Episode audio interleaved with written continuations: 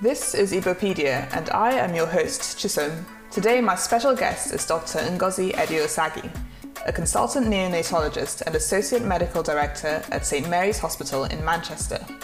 Born in Manchester to a Nigerian father and Caribbean mother, Dr. Ngozi left the UK, aged 11, to live in Nigeria, where she later trained and qualified as a doctor at the University of Benin.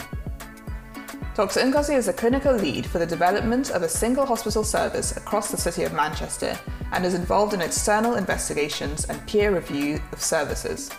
She is also the co chair of the Community Collaborative Partnership between Manchester University Foundation Trust and the Greater Manchester Caribbean and African Health Network. In this episode, we will discuss her early life, her career in paediatrics, and yes, since we're in the middle of a global pandemic, we will also talk about COVID. Yes, it's great to have you on. There's so much to discuss, but let's start from the beginning. Which part of Igbo land are you from? So I'm from Onitsha, and I think that, well, no, I know that is in Anambra State. Okay, excellent. And growing up in Manchester, who or what influenced you the most? Well, that's, that's a difficult question because I had lots of influences. Um, so one of my really big influences was my father, who was from Onitsha, and he made sure I have. I'm one of four. I'm the eldest of four children. That the fact that we were from not just Nigerian, that we were Onitsha, from Onitsha, and that we're Igbo was a really big part of our growing up. So he taught us um, Igbo songs. Um, we all have Igbo names. We're christened with our Igbo names and those were those were our christening names. I remember friends of his said to him that um, that they're not Christian names, and he said, "Well, how much more Christian can you get?" And Ngozi means blessing. Yes. So we were all chris- christened in church with our Christi- with our Igbo names. And age eleven, though, you and your family returned to Nigeria. Can you talk about the, that experience, how you felt when you first landed from the plane into Lagos? So it was um, so before we went um, we were really well prepared. I remember friends in school and family saying aren't you worried? Because this was in the 70s and the concept of well they didn't say nigeria then they said africa was that it was you wouldn't have all the amenities you had here. So most of my friends in school were really quite disparaging about the fact that we're going to leave sort of civilization and go somewhere else. Hmm. Um, my my grandmother and my aunties, they were more sort of circumspect, but I'm sure that they were a bit concerned or worried as well. Because, and the other thing was that you weren't, um, I'd grown up around my grandmother. The other person that was a big influence was my grandmother because I spent a lot of time with her. With two working parents, you rely on um, other family members to help you bring up the children, and my grandmother's a, a big part of my life. So, although we're well prepared, I remember being quite shocked at the airport when my granny started to cry and my auntie started to cry. I remember thinking, that's how prepared we were. I didn't even think about the fact that they would miss us or miss anybody. Because um, my, my father painted this picture of having lots of fruit, sunlight, and every time it was winter, he'd say, you know, when we get to Nigeria, it's not going to be like this. Mm. So I was really well prepared. All of us were, and we were excited and we're looking forward to it. But I remember the first time when I landed, it was the colors. You know, in the 70s, coats were either black or brown or gray. I'd never seen a red coat. I mean, it's different now where you see different colors and everybody's quite fashionable.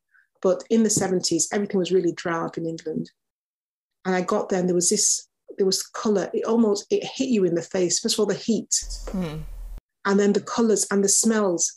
It felt you could actually put your hand out and grab them. They were just so rich, and there were things I didn't expect to see because you don't know what you don't know. So when I saw billboards with black people, that's when I realized I'd never seen a billboard with a black person on it. It's not something you think of because it's just never there. I remember the journey from the airport to my uncle's house. Just, you know, your head was just swinging 90 degrees. You just couldn't take it all in. It was, it was fantastic. It sounds like a really positive experience, and not surprisingly, because as you described, Nigeria is just so vibrant and full of life. That's the um, word. But talk talk about uh, your school experience. So initially, were there some not so positive experiences that you felt? Well, most things were positive, but then I think the the thing that hit, me when once I started school. So meeting relatives was fantastic. Um, and then when you start school, you realize that because one of the things I was really looking forward to be is not being different. I remember saying to my brothers and sisters, at, the, at last, we will not be different. We'll be the same as everybody else. We won't stick out because you're used to being the sticky out person when you're in school in England. Yeah. Um, and you got there and you were different in a way because although everybody was black, your accent was different. And some of the ways you thought about things were different. And after, because you are children, um, I went to a boarding school, you, you do assimilate, but girls, I went to a girls' boarding school. And, you know, the what you were like in, in the first year follows you to final year. So anytime you have an argument with somebody, they'll say uh, some disparaging comment about either your accent or your views or something like that. And then, um, but most of the time, I found um, secondary school a largely positive experience. Good, and uh, presumably your university experience. You've talked about this before, but that was sounded like a very. That's when you really came into your own and had a great experience as well. I thought university was wonderful, and I have lifelong friends, friends that I met there that are my friends today and will be my friends until I'm no longer here. Um, so that was very, very positive.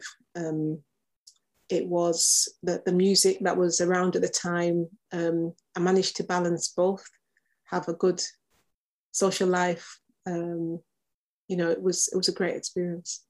Well, speaking of music, I often ask my guests about the desert island recommendations. So imagine the scenario where you're cast away to a desert island, but you can take some things with you. What would be your top three music tracks or artists? So I, had I've had some time to think about this, and um, I love Afrobeats, and so I think I couldn't go without an Afrobeat track. So my top one at the moment is um, one called Anybody by Burna Boy. I can listen to that 10 times over. I can just listen to it on repeat. I love that record. yeah, I love that. I love Burna Boy and all that, but that's my, my top one. And I remember um, I just came across it on on iTunes, and the day I heard it, I think I played it just nonstop for three hours. The first time I hadn't heard it anywhere apart. I just heard it. I just picked it up. so I, I, love that. I like um, "Happy" by Pharrell because every time I hear it, it just lifts me. So I, I really like that track. Um, so um, I take that with me because I find music uplifting. And um, Burna Boy makes me want to dance. Pharrell is just really uplifting. And I think even if when you're a bit down, just put on some music and you're lifted up. And my my my other one would have been um, there's a jazz pianist called Matt Klein, and he does some really they're they're just just beautiful music just beautiful music. And um, lastly, was a song that my dad played all the time. My dad was a great fan of Nat King Cole. Mm. In fact, he didn't call him Nat King Cole. He gave him a middle Igbo name because he said to him that he said to us that he must be Igbo. That's that's how much indoctrinated we were.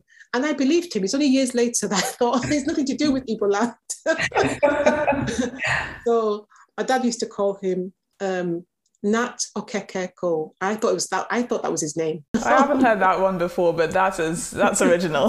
he he was christened Ibo, even though he wasn't. Yeah. So I, I thought I thought it was Ibo. So, um, and so every time I hear any of his tracks, I think of my dad because we had them all the time around the house. And there's a particular song called Smile, and my dad was really jovial. And I remember every time his friends came round to the house, there'd always be lots of laughter. He was always cracking jokes. He was a sort of, uh, he was very outgoing. So I think those four would keep me going. Very good. And I guess this wouldn't be a podcast during a, co- global pandemic if we didn't touch upon COVID. Uh, you run a weekly health hour uh, with the videos available on YouTube, to discuss certain medical topics. And one of your most well attended sessions included Nadhim Zahawi, the Minister for Vaccine Deployment in the UK. How did this come about? So we've been running, so I, I, am the medical lead for um, a non-profit organization called the Caribbean African Health Network. And so during the pandemic, one of the things they started to do was to run a Saturday health hour, amongst other things. They've got lots of things they do during the week. And I began to help to facilitate these sessions about December. Um, and I've been doing that ever since. And it's a weekly Saturday, one one and a bit sessions. And we try and get doctors um, every week to talk about different topics that they're interested in. And just after we had the vaccine, um, I don't know what your WhatsApp is like, but I've got WhatsApp groups from all over the place. And the videos and messages I was receiving about the COVID vaccine were quite worrying because there was a lot of misinformation. And there seemed to be a vacuum because it was almost whoever shouts loudest. So most of the messages I would receive were negative. The worrying thing was that I, I believed that the vaccines were the way out of this pandemic. You know, we spent a lot of time not being with our loved ones, the hospitals being overwhelmed, um, people dying um, prematurely, and so I felt vaccines were a way out. And so I'd been vaccinated. And I thought, in this vacuum of misinformation, there isn't a lot of people who are listening to um, alternative um, alternative views. So there weren't many messages on the WhatsApp platforms that were saying, have the vaccine. So I thought to myself, instead of having a regular Saturday health hour where we ask colleagues to come on and talk about a health topic. I thought I would ask 10 of my colleagues, Black colleagues who have had the vaccine, to just come on and talk about why they had it. So we usually have um, about 80 people who log on on a Saturday to listen to our health hours, and we have a very varied number of topics. And I spoke to uh, the chair of CAHN, um, Charles, and I said to him, you know what, we'll get a poster with our with the 10 doctors on it and just say this this week instead of having our regular medical session just come and listen to why we had the vaccine i just lying on the couch thinking that this might be a good idea so i discussed it with him. He said yeah let's go for it. So we produced the poster and we put it out on the monday. And by tuesday evening we had 200 people. So i thought oh this is a bit different. By wednesday it was 400 and by friday it was over a thousand. And that's when I realized, I don't know whether you know, but I think the maximum on Zoom is a thousand. so um, we then had people watching on Facebook and on YouTube. Um, and then we had something, we, we gave a platform to put your questions forward before the day because we then realized that with this, with this many people for just an hour, that we wouldn't be able to answer all their questions. So, um, so we attempted to provide some answers to answer the questions beforehand. But this was a day that I hadn't really thought of an agenda. I was just going to go around the room with the 10 colleagues. And when I called them up or the weekend before, they said, I said, if you had the vaccine, yeah, will you come on our platform? What do you want me to do? Just say why you had it. So there was really no agenda. So by the Friday, I thought, we do need an agenda now. And so I gathered up my colleagues together at 8 p.m. So from 8 to 9 p.m., we discussed what we're going to talk about and we ran the session. And there were many, many questions because this was early January and people were definitely quite concerned. And, um, and I think what had been recognized as well by our vaccines minister that there were some specific communities that were really were very more concerned, very, very concerned about having the vaccine. So he was, um, it was, he came along and we did our normal hour and he used another half hour to answer questions that were put to him. So let's touch on a few of these topics. Um, first thing, is it safe? So we know that the vaccine has been tested, um, it's gone through the regulators, but has it been tested on pregnant women? Is it safe for pregnant women? Is it safe for people with autoimmune disorders? Is it safe for children? How, how safe is it? So I'll say the common questions that we get. So some of these are some of them, but the other the common questions, before I come to those, the commonest ones are um, that we've had malaria, HIV around for a long time, and COVID is a relatively new um, disease. How come you developed the vaccine so quickly? Um, there were concerns that it was tested when they did the initial trials that there weren't enough Black people involved. So how do we know it's safe for Black people? So I'll just address those. And the way I try to describe when I've given talks about this is that there was lots of collaboration and there was lots of money. And the two things that um, make it difficult for things to happen quickly in healthcare is red tape and lack of, of cash. Anything to do with COVID was accelerated. It's almost like saying that, um, and then there was money. There was a lot of money put into it, and that's another sticking point for projects because you need to pay the people who are um, designing the trials, who are involved in the trials. You need to pay volunteers, and if you lack cash, you cannot do those things at pace.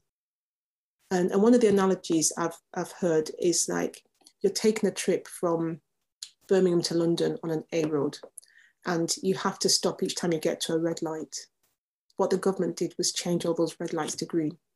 So it probably would have taken me between Birmingham, London, a three hours. It took half an hour because they ensured that all those lights were green. So that was one of the main concerns that people were saying that this cannot be right. The other concern was about the number of Black people that were in the trials, and, and all the trials they did have Black people in them. But in actual fact, they're not, there are not many vaccines that are um, ethnicity specific. So all the vaccines that we take now, um, everybody takes them, and there are the, most of our genes are the same, irrespective of um, ethnicity. I say for pregnant women, the advice has changed over the course since the vaccine started. So in the beginning, because pregnant women were excluded from um, the trials, they didn't have information. However, what they did know was that some people, because um, there are quite a lot of pregnancies that are not planned, some people didn't know they were pregnant and then had the vaccine. So they did have data on what happened, but it wasn't as part of the trial protocol to include pregnant people.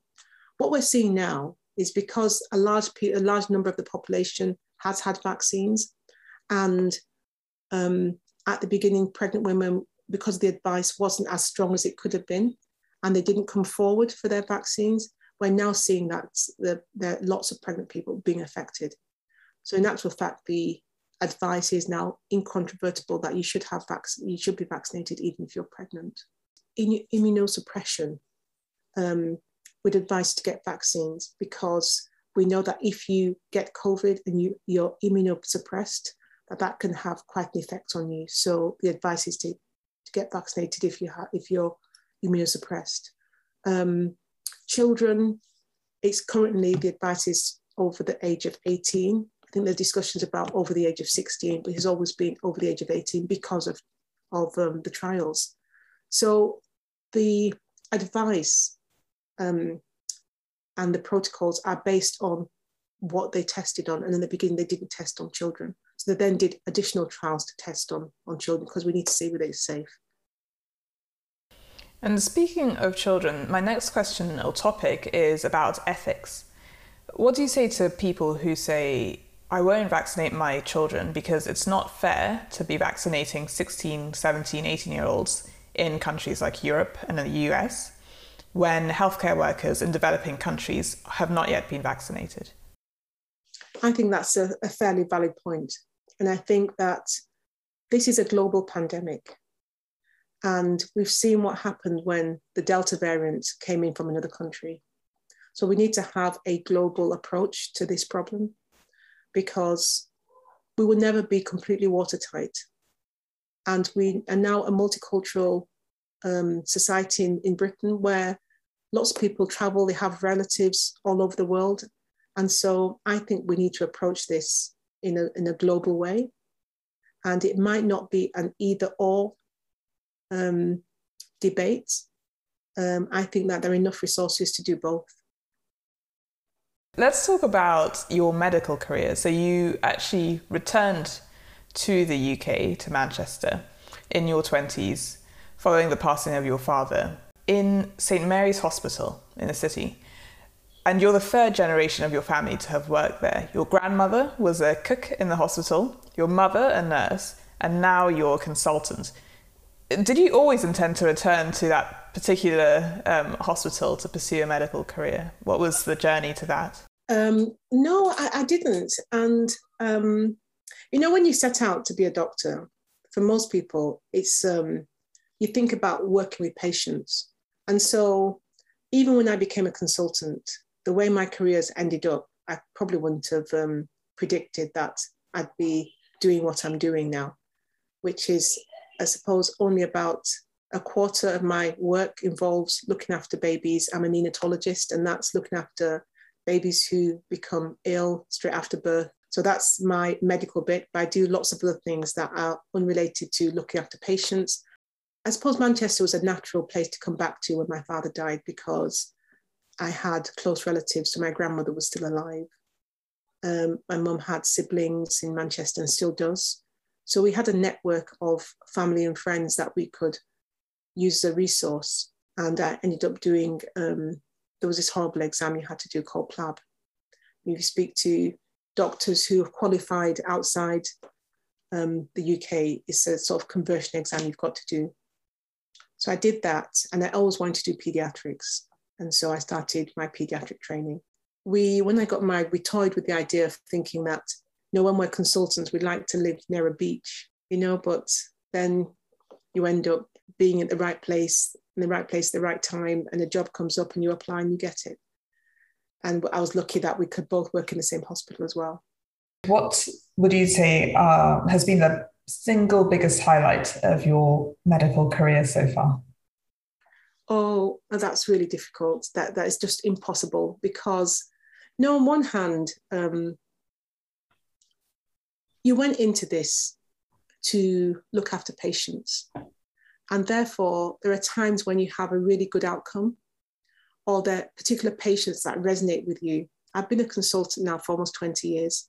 So they're, along the journey, there are patients that resonate with you because either you thought they weren't going to do well and they did fantastically well. Um, so because that was a principal reason why you went into medicine.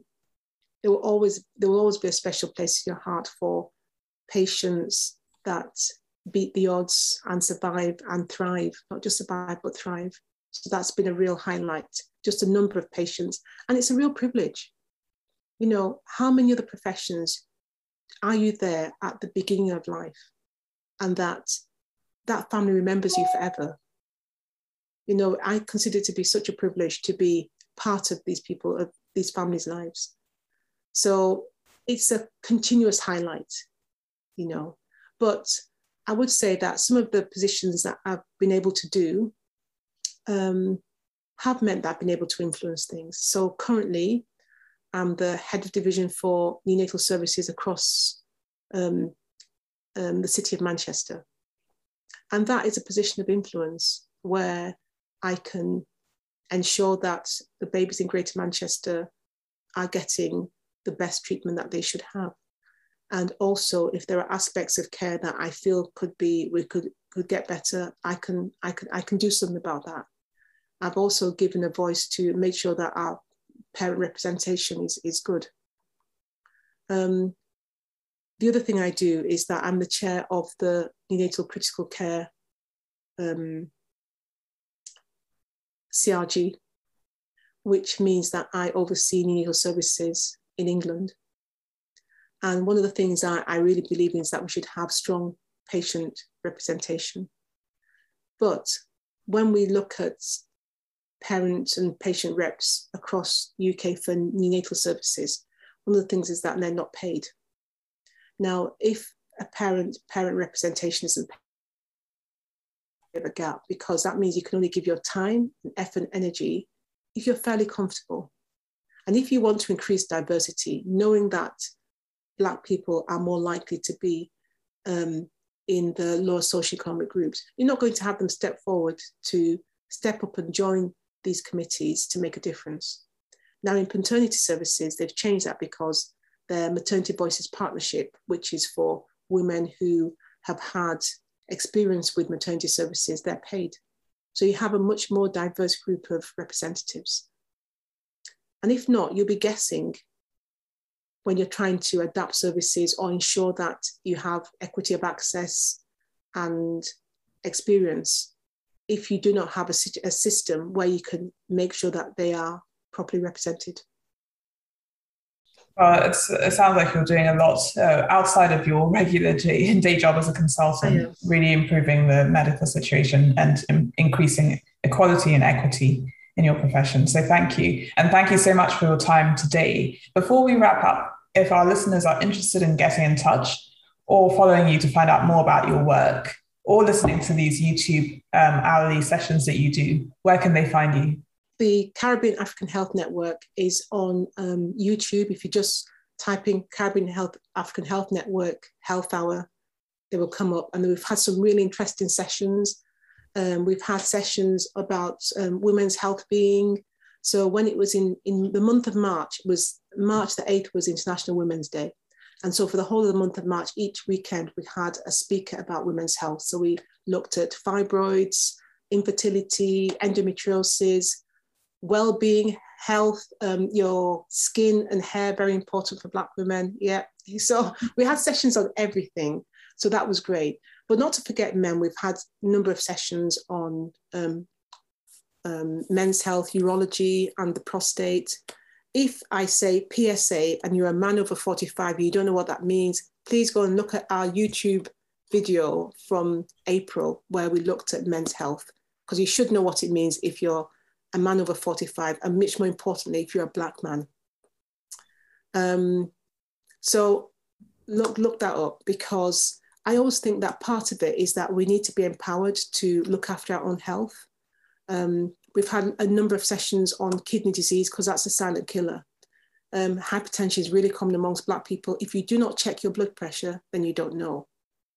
Um, so you need to watch and learn and join us. If you can't join us Saturday, then watch them retrospectively because I find that they're, I'm a doctor, but I haven't done hypertension since medical school, which is a long time ago now. I find them educational. I, I go to these sessions as a sort of layperson and listen to what they have to say. Um, they're really informative. Oh, fantastic. And I will include the link to the YouTube session, our weekly sessions, in the Spotify um, bio for this episode. Thank you so much, Dr. Ngozi. This has been fascinating. Thank you for your time and thank you for being a guest on the Igbopedia podcast. Well, thank you for having me. It's been a really nice, I don't know how long we've spent, but whatever time we've spent, it's been, it's flown past. And um, thank you so much for having me.